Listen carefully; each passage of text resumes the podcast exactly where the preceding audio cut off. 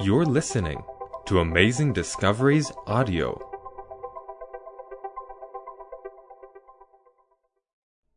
This is Total Onslaught, Episode 33, with Walter Veith. I've titled this lecture 1844 and the Final Onslaught. You've probably realized by now that the final onslaught is against Jesus Christ. But Jesus Christ is often attacked in the form of his people as well. And so we have to deliberate this question of 1844. See, 1844 is the date of the end of the 2,300 day prophecy. And according to this prophecy, at the end of the, eight, of the 2,300 days, there will be a cleansing of the sanctuary.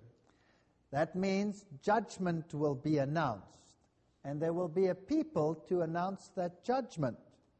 And we have seen in Revelation chapter 10 how through the unsealing of the book, the Seventh day Adventist Church started preaching the judgment hour message. And then we saw that the message has the components of the three angels. And we went through the three angels' messages. And these messages are to be the final warning to the world. And they will reach a crescendo when the powers of the world close in on the system and they will reach a loud cry going to the world, laying bare the sins of Babylon, and people will be asked to come out of Babylon. So 1844 is an important yardstick in prophecy, and 1844 also gives credence to this final message and who presents it. Remember prophecy, a day is a year, and seven days would be seven years. I've appointed you each day for a year, Ezekiel, after the number of days in which you search the land, 40 days each day for a year. Numbers 14:34. And we discussed this vision in Daniel chapter 8 where the time of the end is when this vision will be unsealed. How long shall be the vision concerning the daily sacrifice and the transgression of desolation, to give both the sanctuary and the hosts to be trodden underfoot? Seventy weeks are determined upon thy people, upon thy holy city, to finish transgression, to make an end to sin, to make reconciliation for iniquity, bring in everlasting righteousness, seal up the vision and prophecy, and to anoint the most holy. Daniel 9:24. Now this whole vision is the vision of the coming of Christ, the first part, culminating then in 1844. A date that is just hanging in the air but which has great significance. Now I'm not going to deal with this part of the prophecy. There is a whole video called The Messiah. But uh, the first part, just to briefly state it, dealt with the coming of the Messiah from the issuing of the decree to when the gospel went to the Gentiles, 34 AD, and the rabbis issued this curse. May the bones of the hands and the bones of the fingers decay and decompose of him who turns the pages of the book of Daniel to find out the time of Daniel 9, 24 to 27. And may his memory rot from off the face of the earth forever. Not a very nice curse. This is Talmudic law. This is in the Talmud. Talmudic law, page 978, section 2, line 28. So obviously, the rabbis didn't want anyone to recognize that Jesus was the Messiah, because that would be a problem for the Jewish religion. So it's a very sad fact that this 2,300 day prophecy, where the first portion identifies the Messiah, should be under such a curse. Do you, can you imagine, or do you think it's possible that the last part of the same prophecy, which introduces a people who will want to set Jesus Christ back into his rightful position, would also be under a curse? Is it possible? Don't you think that's possible? I think the devil hates this prophecy more than any other because it reveals in the first part of the prophecy who Jesus Christ is, that he is the Messiah, And in the last part of the prophecy, it reveals a people that will preach the everlasting gospel to the world and set Jesus back in his rightful position. So there's a total onslaught on the first part, there's the curse. There's a total onslaught on the last part as well, because Jesus must be eliminated from the hearts and minds of the people. 1844, a judgment message was to go to the world. And the sanctuary message was again uncovered and understood. And the fullness of the sanctuary, the white linen, as we have said, the righteousness of Christ surrounding anyone who enters the door, and the sacrifice and all the issues of the sanctuary. Hebrews 8, verse 1 and 2 We have such a high priest who is set on the right hand of the throne of majesty in the heavens, a minister of the sanctuary and of the true tabernacle which the Lord pitched and not man. So, is there a heavenly sanctuary according to Hebrews 8? Yes or no? Yes. Now, this doctrine of the heavenly sanctuary, where Christ is officiating as high priest, is a doctrine which is heavily under attack in the world. Why? Because it sets Jesus Christ back into the center as the only Savior in the world, and it also tells us about his ministry and where he is officiating in the holy or the most holy is very important. Because according to Seventh day Adventist doctrine, 1844, time of judgment must be Yom Kippur, he must have gone into the most holy. Now, if that is so, then the Seventh day Adventist Church has a peculiar message to the world. One explaining the sanctuary, number one, the ministry of Jesus, the judgment hour, but it also makes them the herald of the final message. That's a problem. You can't have one denomination being a herald of a final message. You have to take that denomination away and make it part of the pot of ecumenism. Nobody has the right to say, we have a final message for the world. That would be exclusivity in the thinking of the world. So 1844 is heavily under attack and the doctrine that Jesus Christ entered the most holy in 1844, then shall the sanctuary be cleansed, antitypical Day of Atonement, is also heavily under attack. Hebrews 9, verse 3. And after the second veil, the tabernacle, which is called the holiest of all. Now, holiest of all, here in the Bible, is Hagia Hagion. That's what it says. Holiest of all. And Paul here uses this word Hagia Hagion for the most holy. And it's definitely after the second veil. Very important. So, the word Hagia Hagion is used for after the veil. So unto 2,300 days, then shall the sanctuary be cleansed. Daniel 8:14. 457 BC, the decree went out. 1844 is the date when you add the 2,300 years. The first part of the, of the prophecy here, divided into 70 weeks, cut off from this, fits the Messiah so perfectly that the Jews, the rabbis, have cursed anyone who studies it, lest they find the Messiah. Now, what about this 1844? Is this the judgment herald? And is there a particular group of people coming out of a great disappointment who will preach this message? And they will keep the commandments of God and hold to the testimony of Jesus? But Christ, Hebrews 9, 11, and 12, but Christ being come a high priest by his own blood, he entered in once into the holy place having obtained eternal redemption for us. That's the King James Version. And it has translated this passage here of, as holy place. Christ, being come a high priest by his own blood, entered in once into the holy place, having obtained eternal redemption for us. And the word used there is hagion, holy place. Actually, hagion doesn't necessarily have to mean holy place, it could just mean sanctuary. The King James Version has turned it into holy place. So the fact of the matter is, when Jesus died and he was resurrected, he went into the sanctuary. Now, where did he serve after he went into the sanctuary, if there is a heavenly sanctuary? Well, according to this, he went into the sanctuary and he must have gone into the holy place. That's the King James Version. Now, if he went into the holy place upon his resurrection, that means that according to the Jew- Jewish type, sometime thereafter, whenever that is, he must go from the holy into the most holy. Isn't that right? Sometime thereafter, whatever that time is.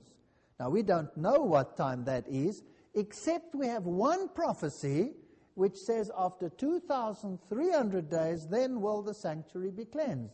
That means we have a date, 1844, when he could go into that holy place, or the most holy place. That's the only prophecy there is. So, did he enter into the holy, or did he enter into the most holy when he went up to heaven? He has become a high priest by his own blood, having attained eternal redemption.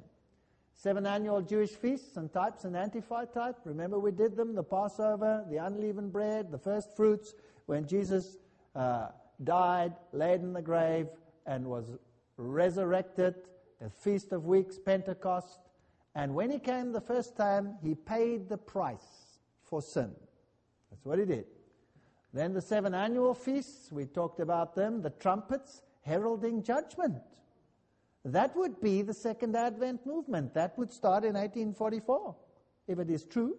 Day of Atonement, pre Advent judgment, and tabernacle. So this is where we are living today.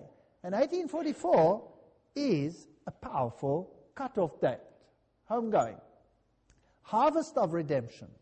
So when Jesus came the first time, he paid the price for sin. Did he take us all away from this terrible planet? Yes or no? No. When he comes a second time is the harvest of redemption. Then all the saved will be taken up to him. And the Day of Atonement was the annual cleansing of the earthly sanctuary.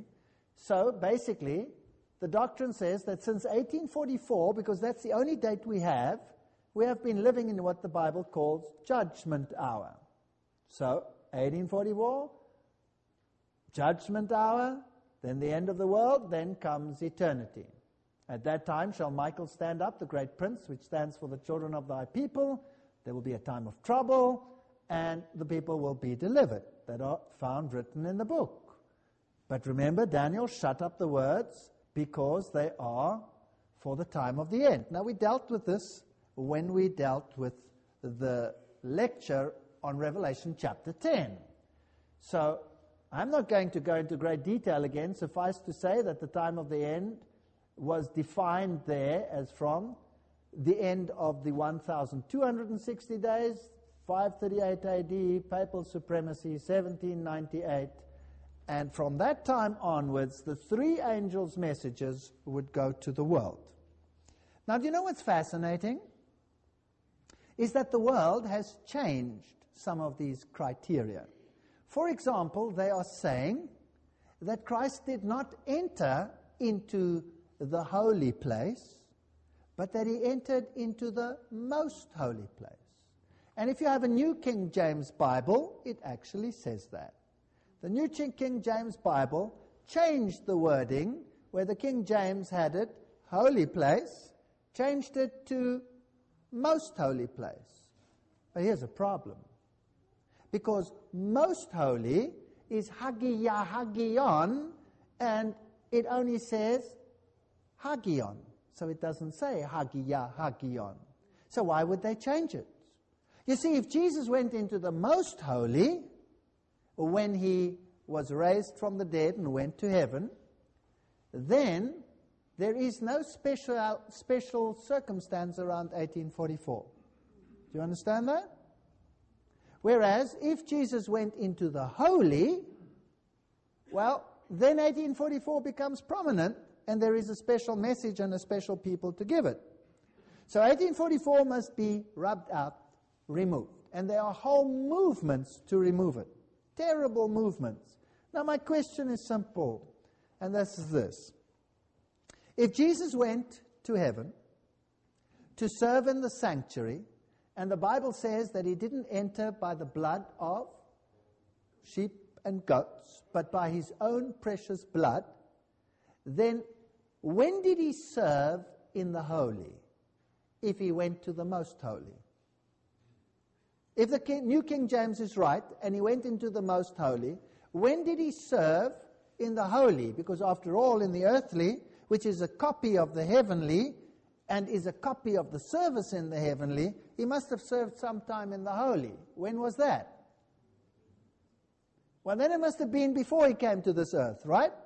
Because when he left this earth again, he went into the most holy, according to the New King James. Is that right? Okay. Question with which blood? With which blood did he serve in the holy before he came here? With the blood of sheep and goats? No. So, in other words, Jesus could not have entered the most holy when he went to heaven. He could only have entered the holy.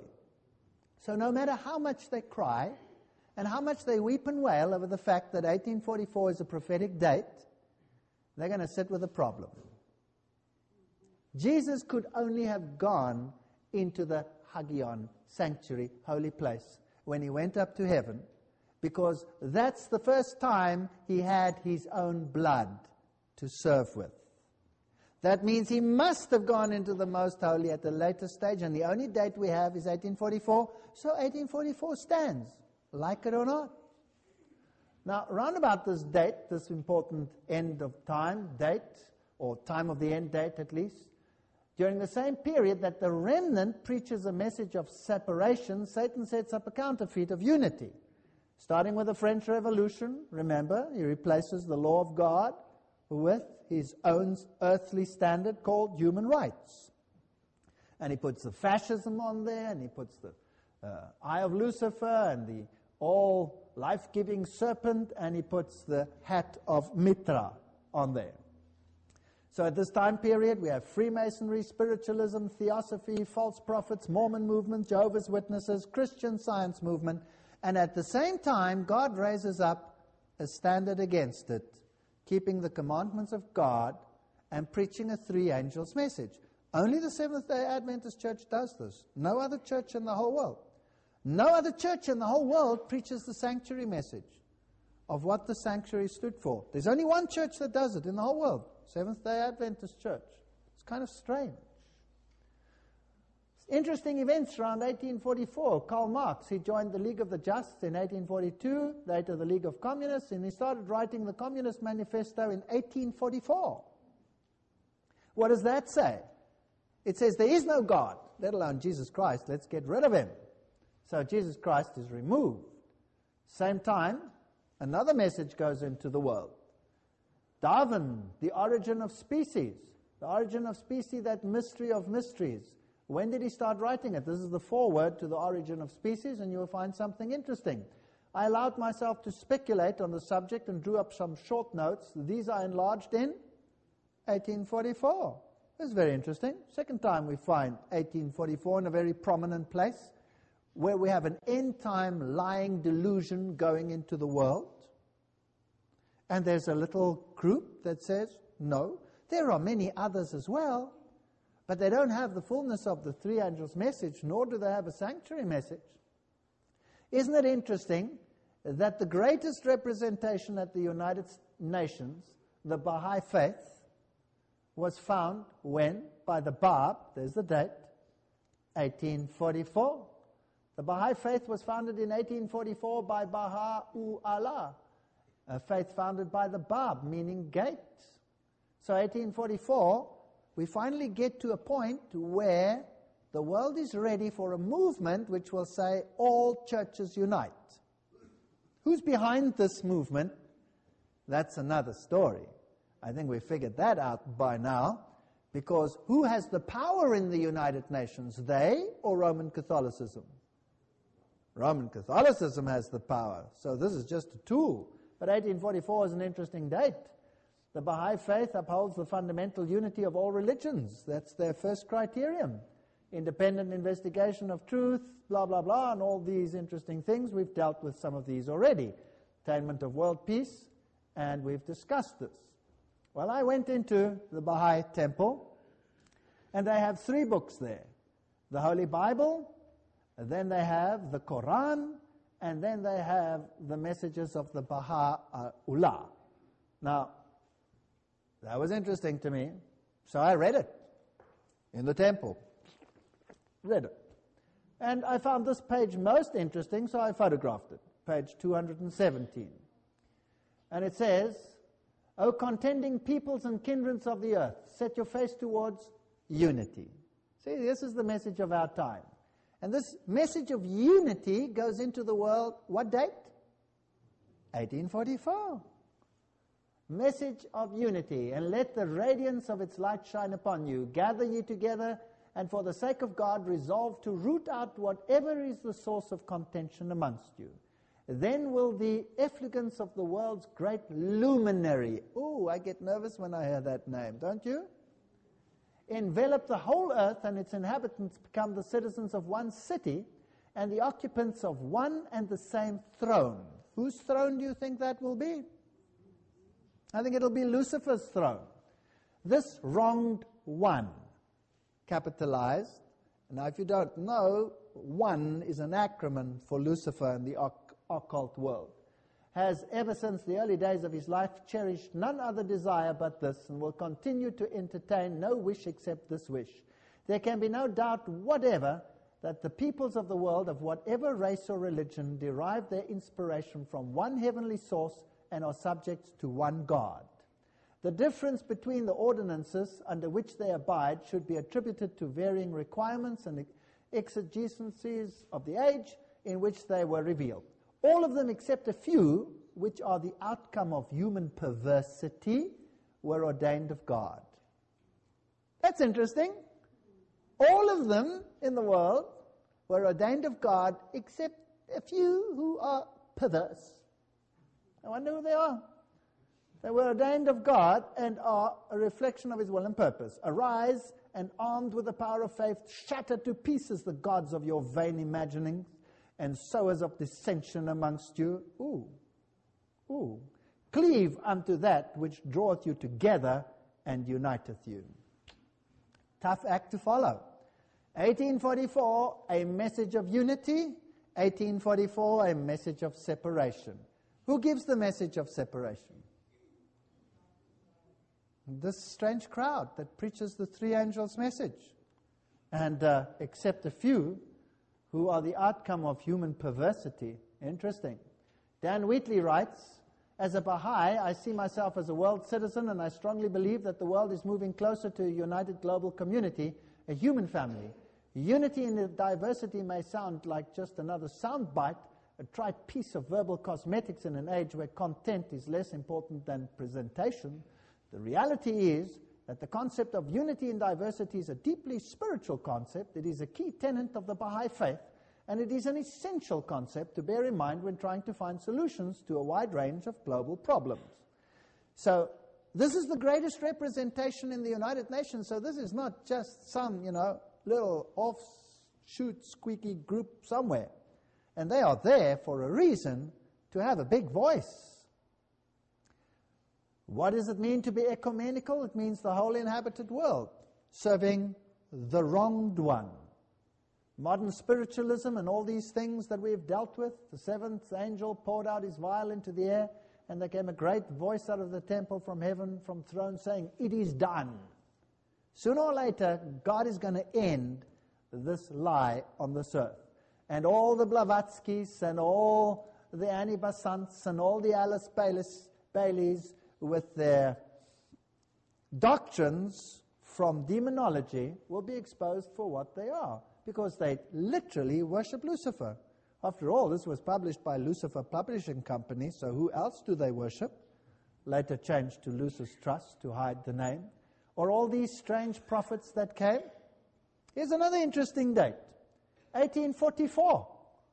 The Sinaitic manuscript, Codex Sinaiticus, is discovered in Mount Sinai and forms the basis of all modern translations which remove Jesus Christ as God and as the only Savior of mankind.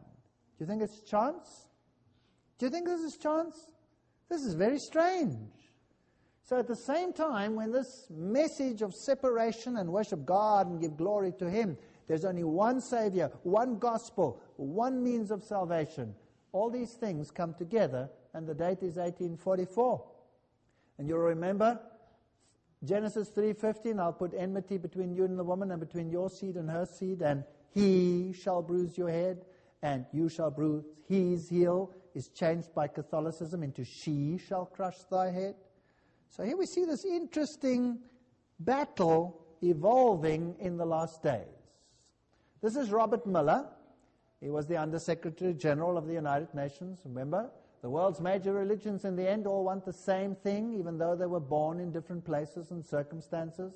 You remember that story? What the world needs is a convergence of the different religions in the search and definition of the cosmic or divine laws which ought to regulate our behavior, worldwide spiritual ecumenism. That is what they want. Everybody to come together. Peace will be impossible without the taming of fundamentalism through a united religion that professes faithfulness only to global, the global spirituality and to the health of this planet. So now these two groups are coming into opposition with each other. The New World religion, says Alice A. Bailey, must be based upon those truths which have stood the test of time. They are steadily taking shape in human thinking, and for them, the United Nations fights my great personal dream is to get a tremendous alliance between all the major religions and the United States. Robert Muller. So the churches come together. Two messages in the world.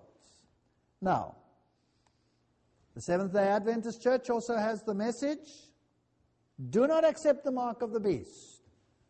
Sabbath is the day of the Lord. Worship him who made the heavens, the earth, the sea, and the springs of water. Papacy comes and says, No, you must listen to me. I'll tell you when to worship. You'll worship on the first day of the week because I am the authority in your life. And so the papacy, in, on May 7, 1998, issued this famous apostolic letter, Dies Domini, of the Holy Father, John Paul, where he asks for Sunday legislation. Sunday, the primordial feast revealing the meaning of time, the spiritual and pastoral riches of Sunday, as it has been handed on to us by tradition, are truly great. Well, at least he admits it's not from the Bible, right? Significantly, the Catechism of the Catholic Church teaches that the Sunday celebration of the Lord's Day and His Eucharist is at the heart of the Church's life. And then he explains who you worship on Sunday. This is his document. This is Pope John Paul's encyclical. As they listened to the word proclaimed on the Sunday assembly, the faithful looked to whom? To Mary. Now, what did Blavatsky say? Who's Mary? She says Mary is really anthropomorphized Isis and is really Lucifer. That's what Blavatsky said. We did that in a previous lecture. So they look to the Virgin Mary, learning from her to keep it and ponder it in their hearts. With Mary, they learn to stand at the foot of the cross offering the Father, etc., etc. With Mary, they experience the joy of the resurrection. And so he goes on and on and on and on and on. His mercy is from age to age, from Sunday to Sunday. The pilgrim people follow in the footsteps of Mary. Now, if you do not understand occult language, then this doesn't mean much, but if you know that to them, this Mary figure is really a form of the great luminary who can be both male or female, then this is serious business because I would like to follow the Lord Jesus Christ when I go to worship Him. And according to this, this is not what happens on a Sunday. Now, if you obey the papacy in this decree that he's asking for here, then who are you worshiping? God or this one? Obviously, this one. He goes on to continue. Only in the fourth century did the civil law of the Roman Empire recognize the weekly accounts determined that on the day of the sun, the judges, the people of the cities, and the various trade corporations would not work. And so he says, It would therefore be wrong to see in this old legislation of the rhythm of the week a mere historical circumstance, with no special significance for the church and which he could simply set aside. Even after the fall of the empire, the councils did not cease to insist upon the arrangements regarding Sunday rest. So he says, Don't think that was history. I'm talking about now. And then he goes on to quote the famous encyclical of Pope Leo, Rerum Novarum.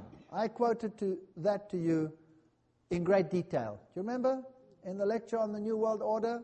It's okay to steal if you want to, as long as you have a need, and all these wonderful things, the whole question of economics and how it's going to work in the future.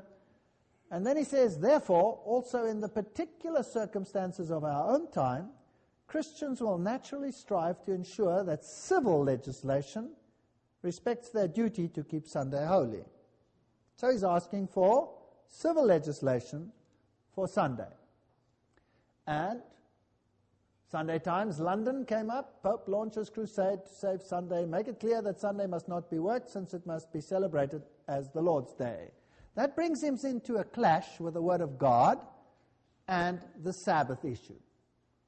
Even Israel's Minister of the Interior wants to have Sunday introduced. That is an interesting one. June 2000, Süddeutsche Zeitung, München.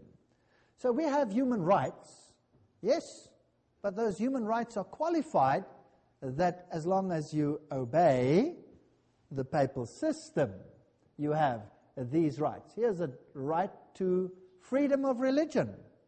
But freedom of religion means that you are not allowed to preach to anyone about Jesus Christ or about any doctrine, because that would be an offense to the other's freedom not yours. And then he came up with this fascinating encyclical called Ad Tuendam Fidem, by which certain norms are inserted into the Code of Canon Law and into the Code of Canon Laws of the Eastern churches. And Canon 1436 of the Catholic Church now is to read, according to Pope John Paul II, whoever denies or places in doubt any truth that must be believed with divine and Catholic faith or repudiates the Christian faith as a whole and does not come to his senses after having been legitimately warned is to be punished as a heretic. Oh, fascinating. So Pope John Paul II asks that people who do, don't agree with him must be punished as heretics. When last did they speak like that? In the Middle Ages. Well, they can be punished with penalties, not excluding, de- excluding deposition. Take away what belongs to you. Aside from such cases, whoever rejects a doctrine proposed as definitively to be held by the Roman pontiff, question, did he not just define that we must keep Sunday? Yes or no? All right, now what if I'm an Adventist, the seventh day Adventist, and I say the Bible says the seventh day?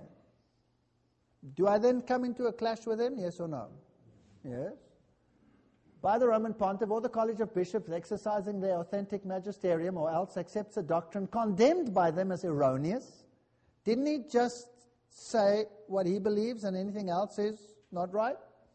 And does not come to his senses after having been legitimately warned is to be punished by an appropriate penalty. Very nice wording. What was the appropriate penalty in the past? Death. Death was the appropriate penalty. Do you think they could go that far? Do you think they could go that far? Well, it's interesting. And then we order that everything decreed by us, capital, in this apostolic letter, motu proprio, be firm and valid, and we command that it be inserted in the universal law of the Catholic Church, that is in the Code of Canon Law and the Code of Canons, blah, blah, blah, blah, blah, given at Rome, St. Peter's, 18 May, 1998, in the 20th year of our papal pontificate. That's quite arrogant. Us and our capitalized. Who else uses us and our capitals? God. Let us make man in our image. So the Pope says here very cryptically that he's God. And he's ruling you, and he's telling you to keep Sunday, whether you like it or not. Remember that when we did Revelation chapter 10, I told you there are only two truly worldwide religious movements in the world. The one is the Roman Catholic system, the other one is the Seventh day Adventist Church. The Roman Catholic system preaches keep Sunday and keep my commandments, and the Seventh day Adventist church preaches keep God's commandments. Stay faithful to Him. And the Sabbath is a sign of obedience to God. We will keep the Sabbath. Listen to the word of God, don't listen to the word of man.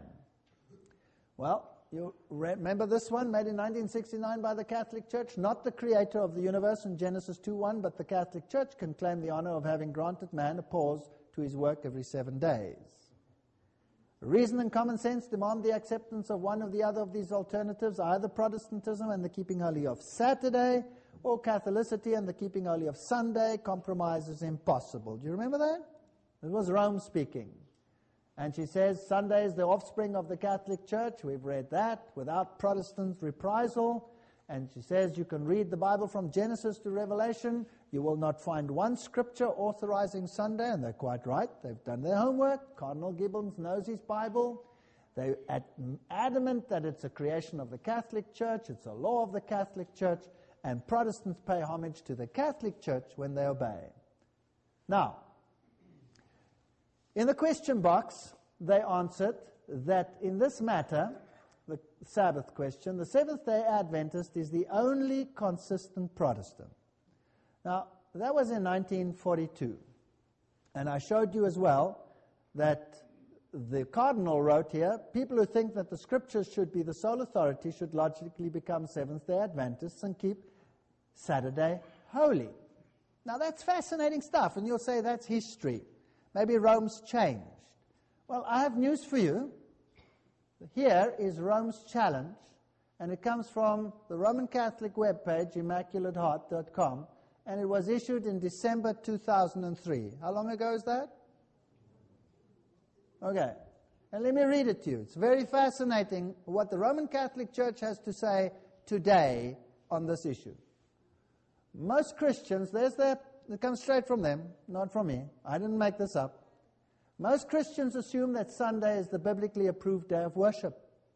The Roman Catholic Church protests that it transferred Christian worship from the biblical Sabbath, Saturday, to Sunday, and that to try to argue that the change was made in the Bible is both dishonest and a denial of Catholic authority. If Protestantism wants to base its teachings only on the Bible, it should worship on Saturday. Right, that's the Roman Catholic Church speaking today. Do you think they might go further? That would be interesting. What else have you got to say? Well, they republished this article that they had published in 1893, from which I quoted in the last uh, lecture.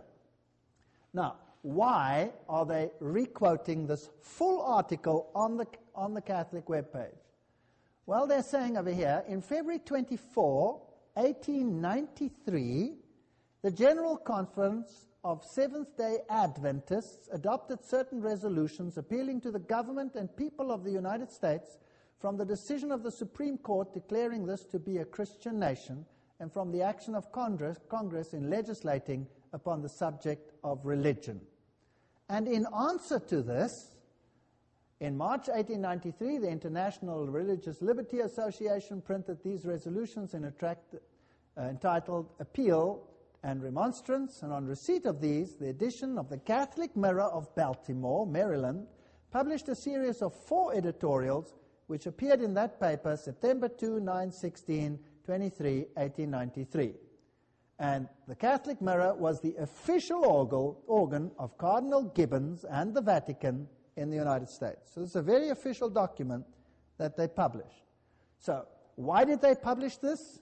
Because the Seventh day Adventists appealed to keep church and state separate. Now, their webpage, Mary Online, reprints this whole article, and I'm not going to deal with it in detail again. Basically, the article is an expose of Sabbath, and it is a wonderful study, better or equal to what any scholar in the Seventh day Adventist Church would come up with saying why the Sabbath is the day of the Lord. So they prove from the Bible that the Sabbath, the seventh day, is the day of the Lord so that they can claim that they changed it. They're not shy of having changed it, they're not hiding it, they admit it. They're arrogant about it. Those are the facts. So now let's continue. I'll just quote a little bit from that one where they said, Protestants say, How can I receive the teachings of an apostate church? How we asked, Have you managed to receive her teachings all your life in direct opposition to your recognized teacher, the Bible, on the Sabbath question? That was that article in 1893. And then those who follow the Bible as their guide, the Israelites and Seventh day Adventists, have the exclusive weight of evidence on their side. So they published this again.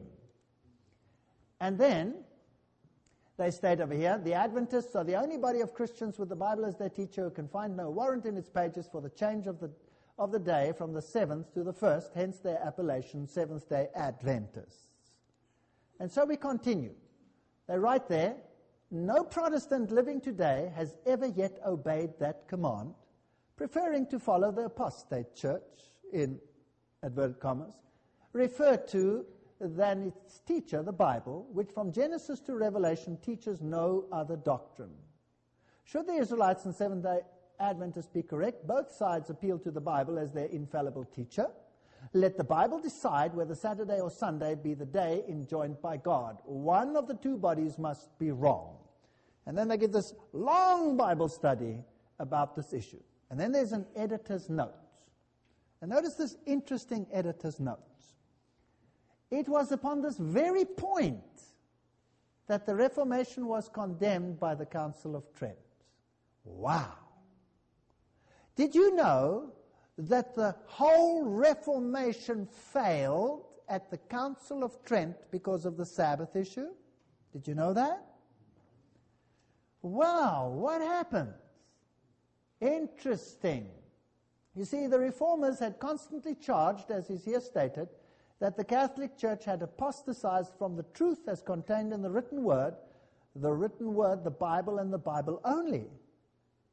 Thus says the Lord, these were their constant watchwords. And the scripture, as in the written word, the sole standard of appeal. This was the proclaimed platform of the Reformation and of Protestantism.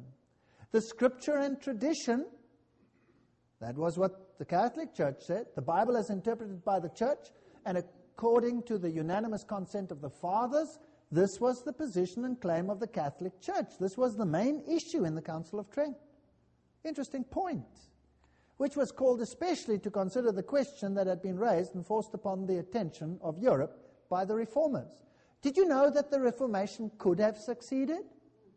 It could have succeeded.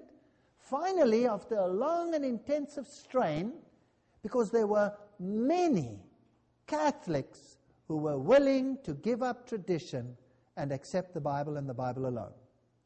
It was knife cutting edge stuff. Archbishop of Reggio came into the council with substantially the following arguments to the party who held the scripture alone. And he said, The Protestants claim to stand upon the written word only. They profess to hold the scripture alone as the standard of faith. They justify their revolt by the plea that the church has apostatized from the written word and follows tradition. Now, the Protestants claim that they stand upon the written word only is not true. The profession of holding Scripture alone is the standard of faith is false. Proof. The written word explicitly adjoins the observance of the seventh day as the Sabbath. They do not observe the seventh day, but reject it. That was his argument. If they truly hold to the scriptures alone as their standard, they would be observing the seventh day, as enjoined by the scriptures. Yet they not only reject the observance of the Sabbath enjoined in the written word, but they have adopted and do practice the observance of Sunday, which they have only tradition of the church. Consequently, the claim of Scripture alone as the standard fails, and the doctrine of Scripture and tradition as essential is fully established, the Protestants themselves being judges. So the Reformation failed because of the Sabbath issue.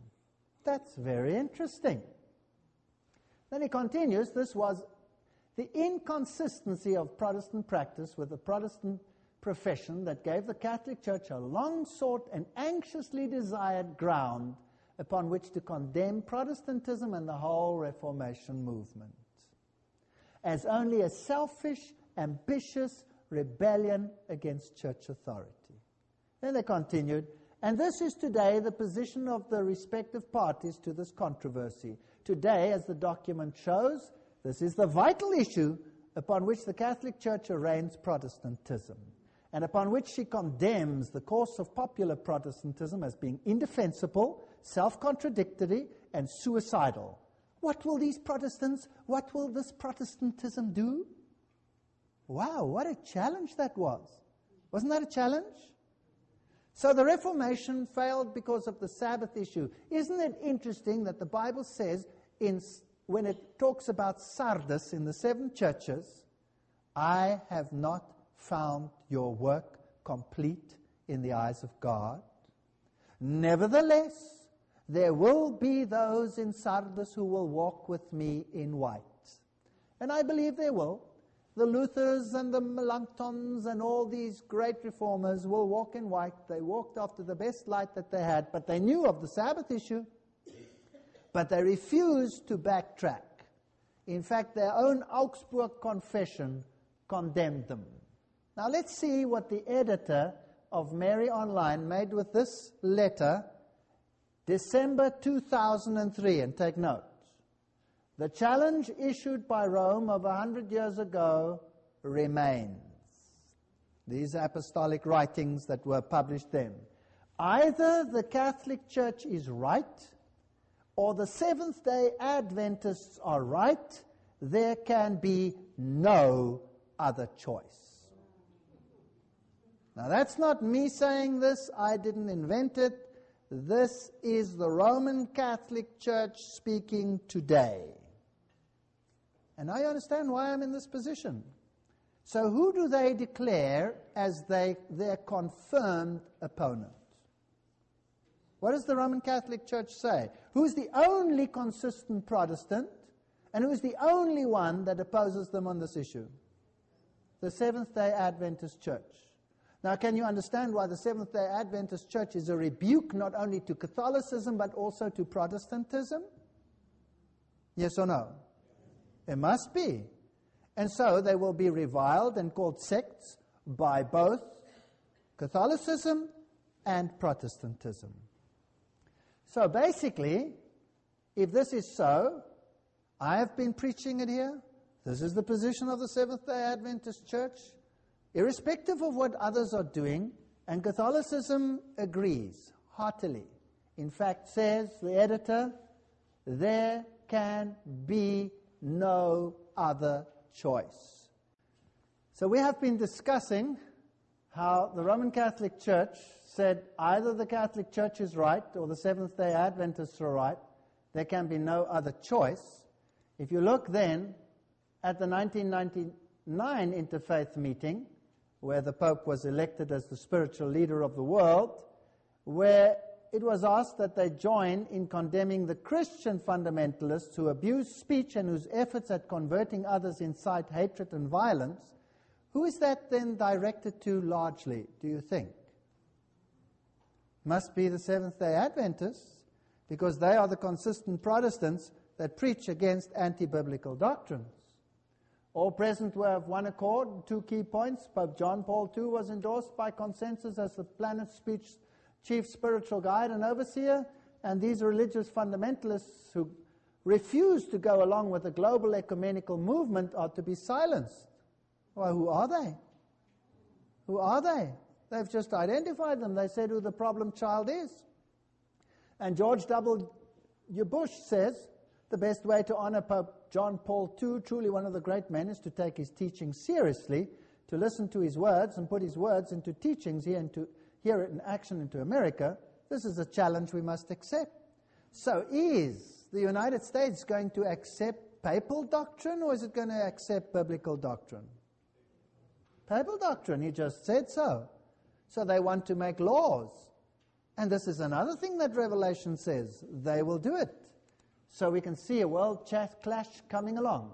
Let's have a look at these interesting quotes. These are every single one here is referenced. God works in many ways through many faiths and religious agency. This is one reason for the elimination of non-essential doctrines. You see, if something doesn't fit into the ecumenism, what must you do with it? Get rid of it. What doesn't fit into ecumenism? Sabbath keeping. It must go. Other steps will also be taken in this Department of Religion and Education, over which the Christ rules, and he will move to restore the ancient spiritual landmarks, to eliminate that which is non essential, and to reorganize the entire religious field again in preparation for the restoration of the mysteries.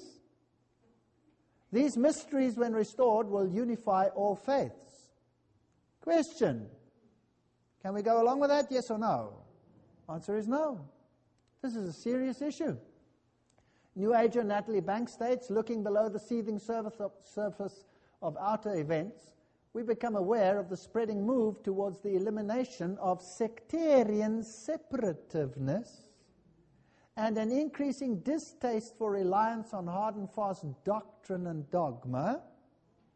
At the same time, there's an intensified search for a deeper understanding of the inner teachings and their application to the enormous problems of today. So, what are they looking for? Get rid of those doctrines which separate.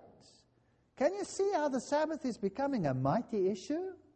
How we will have to stand for truth and righteousness, and Jesus Christ is to be just scrapped in the shredder? This is a total onslaught on Jesus Christ through his people. Thomas Ehrenzeller, director of World Federalists, asserts a growing number of people are sponsoring a backlash against the wave of religious fundamental fanaticism. The right course to take is that which will lead to a new world of unity and world law. One quote after another. Alice A. Bailey said the same. The day is dawning when all religions will be regarded as emanating from one source. They will accept the same truths, not as theological concepts, but as essential to spiritual living, a brotherhood of human relations. Well, that might sound nice on paper, but it's not what God says. Thus, the expression, aims, and efforts of the United Nations will be eventually brought to fruition, and a new church of God, gathered out of all religions and spiritual groups, will unitedly bring to an end the great heresy of separateness. Love, unity, and the risen Christ will be present, and he will demonstrate to us the perfect life. The great heresy of separateness. What does the loud cry say? Come out and be separate. There's a huge clash here. Now I understand why the United Nations made a point of coming to speak to my denomination and say there's only one way and that's the United Nations. There's only one body that will do it and that's the United Nations and blah, blah, blah, blah, blah. Well, he might have said that, but me personally, I'm not interested in that. She states that the enlightened people will not tolerate authoritarianism in any church or totalitarianism in any political system. They will not accept or permit the rule of any body of men who undertake to tell them what they must believe in order to be saved. Oops. So, what if the Bible says there is only one way under heaven and earth whereby you may be saved, and that is through Christ Jesus? They will not permit us to say that, right? You may not say that anymore. Well, it's already against the law. It's against the hate laws. William Irwin Thompson, a New Ager, indicates that the form of the church in the new age will remain the same. Thus, churchgoers are less likely to notice that there has been a change in the message. He says the new spirituality does not reject the earlier patterns of the great universal religions. Priests and church will not disappear. They will not be forced out of existence in the new age. They will be absorbed into existence of the new age. Isn't that brilliant? God has called a movement since 1844 to stand against this movement. And what a crisis we are going to face. What a crisis we are going to face. I have the worst invitation for you in the world. How would you like to come to an organization that's going to be the pariah of the world, the most distasteful, the most hated sect in all the world, and they keep the Sabbath contrary to a law of the Roman Catholic Church, which is to be propagated in all the world, and come and be a hated sectarian. Nice invitation. Who's going to follow that? Doesn't sound too good to me. But what if the other side is going to see the wrath of God and God has promised to protect all those who rally around His word. Wouldn't that be an interesting scenario? And who would answer to a request like that? I'll tell you who will answer. Only those who really believe and trust that Jesus will do it. No one else. Is there a better separating message than this? I don't think so. I don't think so. Preparation by men and women of goodwill is needed to introduce new values of living, new standards of behavior, new attitudes. World teacher will be mainly concerned with requirements of a new world order and a reorganization of the social structure. That was a flyer from World Goodwill. This is not a Mickey Mouse organization. This was founded by all the great leaders of the world. Robert Muller Wells the world, writes the world's major religions must speed up dramatically their ecumenical movement and recognize the unity of their objectives in the diversity of their cults. Religions must actively cooperate to bring to unprecedented heights a better understanding of the mysteries of life and of our place in the universe. My religion, right or wrong, my nation, right or wrong, must be abandoned forever in the planetary age. Sorry, the Bible and the Bible alone or nothing. Jesus was wrong, says Djwhal Khul. Who is he? Djwhal Khul is a demon who speak, spoke to Alice A. Bailey. Jesus was wrong about the dividing of the sheep and the goats. It has been thought that the, that the sheep went to heaven and the goats went to hell. It's the other way around. Remember that this is not a joke. That the United Nations has said that they base their writings on Alice A. Bailey, who channeled Djwhal Khul. This is not a joke. This is serious stuff. The goat in Capricorn is the initiate, and, and, from a certain esoteric angle, the goats do go to heaven because they function in the spiritual kingdom. The sheep remain on earth until they become goats. What a lot of rubbish. Entrance into heaven, declares Djwhal Khul, is entrance into the Aquarian age, and Piscean, Christian, in other words, forces will be receding rapidly. This is a war on Jesus Christ. This is not a war on any sect or individual. We just happen to be caught in the middle with a choice. World Goodwill state the radiant light, the message of Christ cannot have anything to do with somber teachings of the churches based on death, crucifixion, agony, eternal hell, wrath of a vengeful God. To build a new civilization based on the emerging new consciousness in humanity, the church organizations, if they want to survive, will have to adjust to the spiritual hierarchy that means the demonic leadership of the New Age. This is a problem. Humanity will not be able to make the transition from earth only to universal life until the chaff has separated from the wheat. Democratic Vice President nominee for 19, 1984 and Executive Director of the World Future Society, Barbara Marx Hubbard, doesn't mince words. Well, she surely doesn't. No worldly peace can prevail until the self centered members of the planetary body either change or die. That is the choice. They must surely die or change. What did the Pope say? They must be condemned as a heretic and they must suffer an appropriate penalty.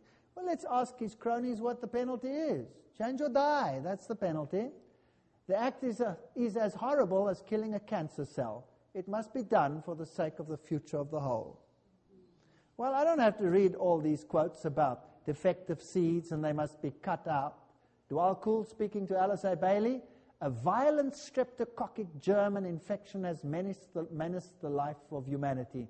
The germ makes its presence felt in infected areas in the human in the body of humanity. Another surgical operation may be necessary to get rid. It has to go. Death is not a disaster. Much destruction will be permitted. Do you think we're heading for another Auschwitz experience? I don't want to make anybody afraid, but these are just quotes. These hindrances will be brought under the care of the great ones who will nurse them back to a healthy state. Thank you. You stay with yourself. I don't need your healthy state. This can be done much better and more quickly without the physical body. See how clever this is? Well, let's just transport him to the other side. Ruth Montgomery says that the souls will have passed into the spirit to rethink their attitudes. These are all absolute bomber quotes. They are real, they're not jokes. Former New Ager, Randall Baer states that those who refuse the mark of the beast will be targeted for extermination and what would emphatically be called re education centers of love and relocation. Must change or perish. Says a Templeton Prize winner. Remember that Billy Graham was a Templeton Prize winner. Now, this is a high horse, Dr. Adler. He's chairman of the board of editors of Encyclopedia, uh, Encyclopedia Britannica, director of the Institute for Philosophical Research in Chicago, chairman of the Paideia Project, honorary trustee of the Aspen Institute, and highly honored by the highest forums in the world. He says, simply stated, uh, Adler argues that we will not be able to attain world peace until we attain cultural unity but he argues that there is only one obstacle to this unity Christianity. Which Christianity?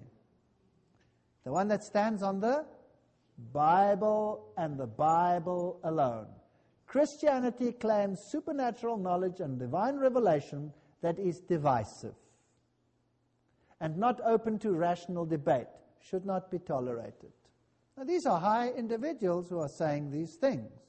So, a Christianity that is based on absolutely the Bible cannot be tolerated. You know what? I'm excited. You know why? Because we must be so close to the end. And if you knew the promises that God has in store for them that love Him, wow! And how God will protect His people like He protected the Israelites of old. Do these people know that plagues are coming and that God will make a difference between his people and them? He made a difference amongst the Egyptians. There were ten plagues. The first three fell on everyone, but the last seven only on the Egyptians. How many plagues at the end of time? Are we going to dispense with the first three? Isn't that nice? I'm telling you something. It's worth it to follow God. They can bark as much as they like. They are barking up the wrong tree. They are fighting God. Wow. God snaps his finger and they would be gone. What arrogance. Christian churches, writes Rothschild, in reality an illusion must also kill out all separativeness. You see, that's the problem. And learn to cooperate with all the other faiths whose scriptures are of equal value and beauty as the New Testament. Okay. Continue. Christopher Hyatt refers to Christian fundamentalists as the shadow in emerging society. He reveals how this changing of the gods will take place. And the earth still requires some blood. These people will have to be eradicated. I IC has required a lot of blood, disruption, chaos, and pain for a mass change to occur. Bailey's booklet advises there must be no distress over the disappearance of the old order. Okay. The good, the true, and the beautiful is on its way, and for it mankind is responsible and not some outer divine intervention. What does the, the Seventh day Adventist Church teach? There will be an outer divine intervention. That's what the Seventh day Adventists teach. Do what the other denominations teach? No. There will be a rapture and a total conversion. That's a lie.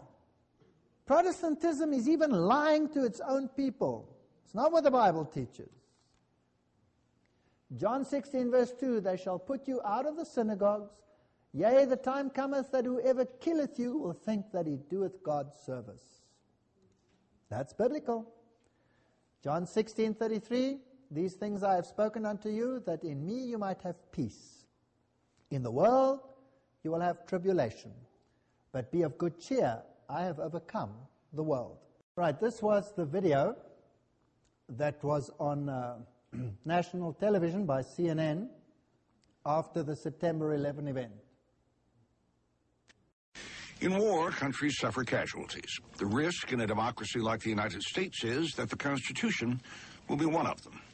Here are some of the new rules. Suspects can be held for up to seven days without being charged with anything. The Los Angeles Times reported this past week that more than a thousand are being detained. Also, the government can eavesdrop on any conversations these detainees have with their lawyers. The feds used to have to have evidence, get a judge to authorize the eavesdropping. No longer, suspicion is enough. Also, foreigners can be tried by special military courts. These would be secret, no reporters allowed. The defendants might or might not have lawyers. How would we know? The courts could admit evidence that would be inadmissible in civil court, hearsay, gossip, whatever. Juries wouldn't have to be unanimous to sentence defendants to death. There would be no appeals. Got to be able to do this, the government says, to fight terror.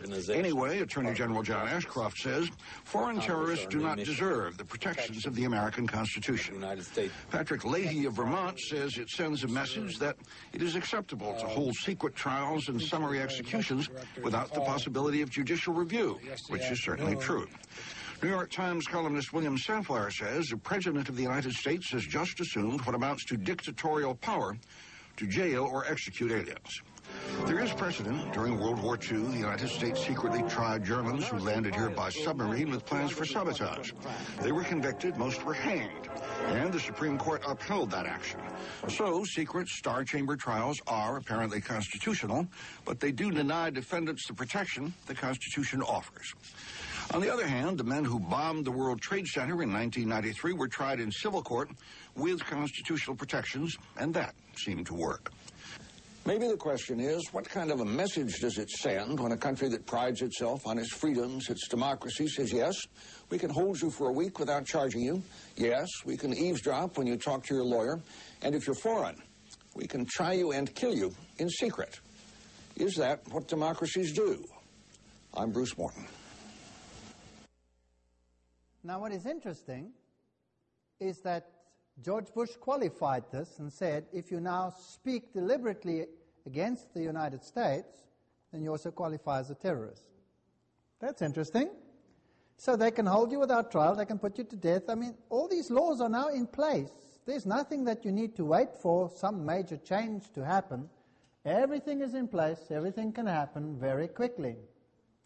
A period of extreme tribulation and unprecedented misery is soon to cover the entire world. Destruction of undesirable elements.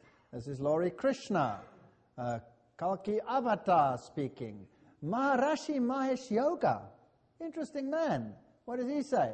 The man who brought the occultic practice of transcendental meditation says, There has not and there will not be a place for the unfit. The fit will lead, and the unfit are not coming along. There's no place for them. In the age of enlightenment, there is no place for ignorant people. Interesting.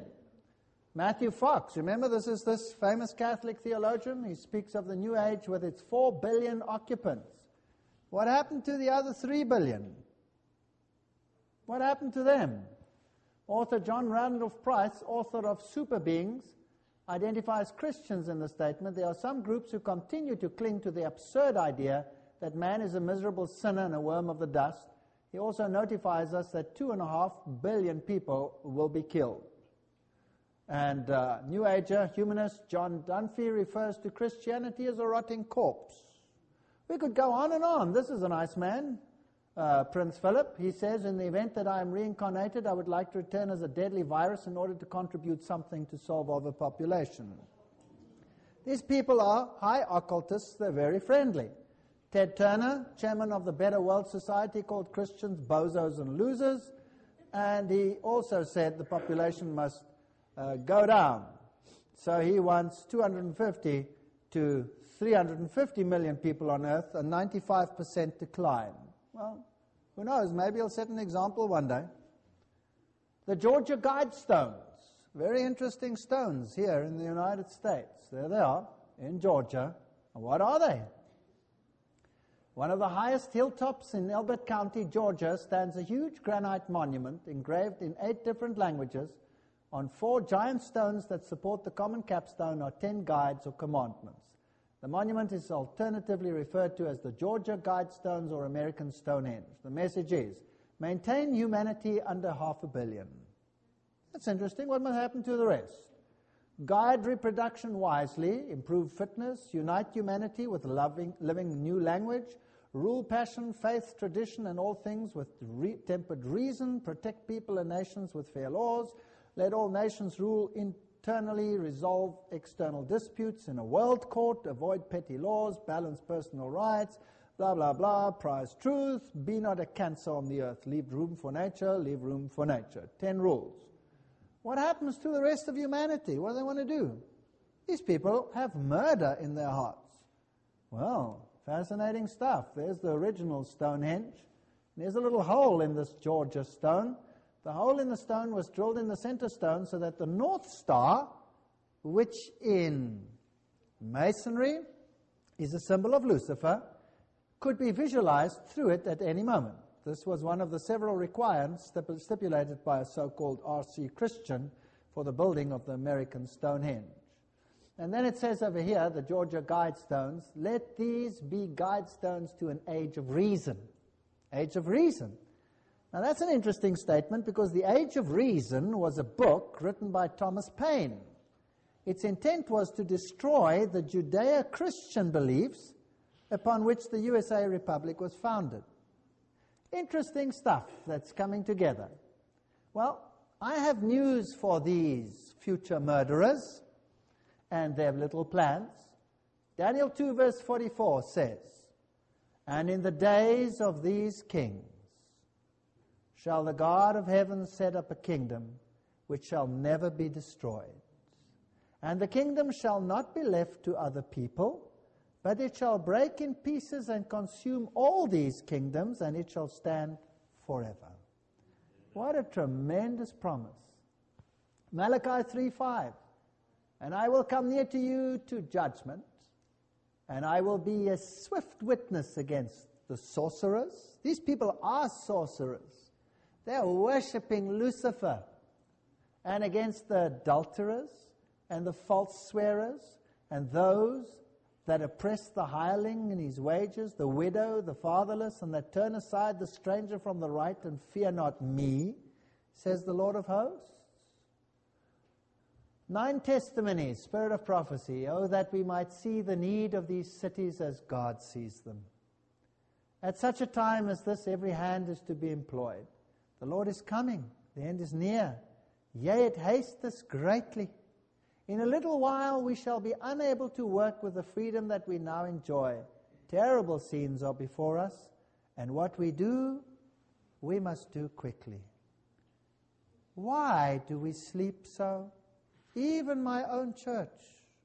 How often in my own church do I hear people, oh, the Lord's not coming yet. We have lots of time. Don't they have watchmen on the wall of Zion that watch and see and look at all these things?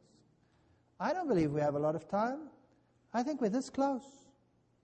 And they know who the enemy is, they've identified him. It is our duty now to employ every possible means to help in the proclamation of the truth. We are to work as we have never worked before. The Lord is coming very soon, and we are entering into scenes of calamity. Satanic agencies, though unseen, are working to destroy human life. I believe this woman was a prophet. Now is our time to work with vigilance. Our books and papers are to be brought to the notice of the people. The gospel of present truth is to be given to our cities without delay. We need to arouse to our duties. I want to tell you today, I'm a Seventh day Adventist because I believe with all my heart that they preach the truth. And I want to tell you something else. I fought hook, line, and sinker not to become a Seventh day Adventist. Do you think I wanted to give up everything in the world? I had everything. I was a professor at the university. I had this, that, and the other. I had everything. I didn't want to give it up. I had no choice because I checked out all the doctrines. I wanted to find a way out.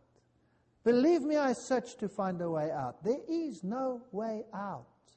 As Roman Catholicism says, it's either the one or the other. They themselves say there is no other choice. So I concur with them. I was a Roman Catholic. I had to switch sides. And I did. And I don't want to fight anyone. I don't want to create war. I don't want to hurt anyone. I just wanted people to understand and be saved. Why will you die, O house of Israel? Why do you want to die? Accept the truth. Come out, make Jesus your king. What's the matter with us? Can't we see what's happening in the world? Impending destruction. Also, spirit of prophecy, Adventist home. The time is near when large cities will be swept away, and all should be warned of these coming judgments. Oh, that God's people had a sense of the impending destruction of thousands of cities now almost given to idolatry. Well, are they planning the destruction of many people? Yes or no? And they will use it as an excuse to eliminate the others with them. Daniel 7:18 but the saints of the most high shall take the kingdom and possess the kingdom forever even forever and ever. Isn't that a tremendous promise? So what are we afraid of? I'm not afraid. I have learned to trust that God will do everything that he promises. And he has promised it it will not come near your gate. He has promised it. He said, The plagues will fall, a thousand will fall by your side, ten thousand by your right hand. It will not come near you. Internalize the promises. Read your Bibles. Read your Bibles. Make the promises your own. If you want to pick up my Bible, look in it. Every page has P's on it. Everywhere I find a promise of God, I put a P and I say, Thank you, Lord, that's for me. And it is for you too. Every promise is yea and amen in God's Word. And we will need the promises. But it's not enough to read them. We need to believe them. And for that, we need a relationship. You need oil. Pour the oil of experience into your bottles so that when the Lord comes, you will be able to stand. We are going home very soon. And all of those who are guests here tonight, I apologize for hurting many feelings. I apologize profusely because I know that what I say cuts to the bone and means change. It means change. But I want you to believe that I'm, I'm doing this with absolute conviction that this is the truth. And I believe that I have the Bible to back it up, every single word. And I've done everything in my power to give you the evidence that this is true. And you can reject it. That's your freedom of choice. That's the beauty of freedom of choice. But you will not be able to say you haven't heard it. You will not be able to say that. And if you're thinking, well, why didn't I stay away? Why didn't I just stay away? Then I could have skipped this disaster. Oh, I often wished, why did I ever get to know this carpenter, this pain in the neck who gave me a pamphlet? Why did I ever meet him? Yes, I've thought that many a times. But wow, I'll tell you something. To walk with God is an experience. I wouldn't change it for the world. I wouldn't want it any other way. Fortunately, God gives you the calamities piece by piece. He doesn't give it to you all at once. But this is the fact of the matter. And I'm not putting any pressure on you. I'm giving you the facts. People call me the facts man. Choose. Either it's from God or I'm a total raving lunatic. That's your choice. If this episode impacted you, please share it with others. Amazing Discoveries is a donor supported ministry. To help us keep producing content like this, visit amazingdiscoveries.org. And, as always, you can find the visual presentation of this episode on adtv.watch.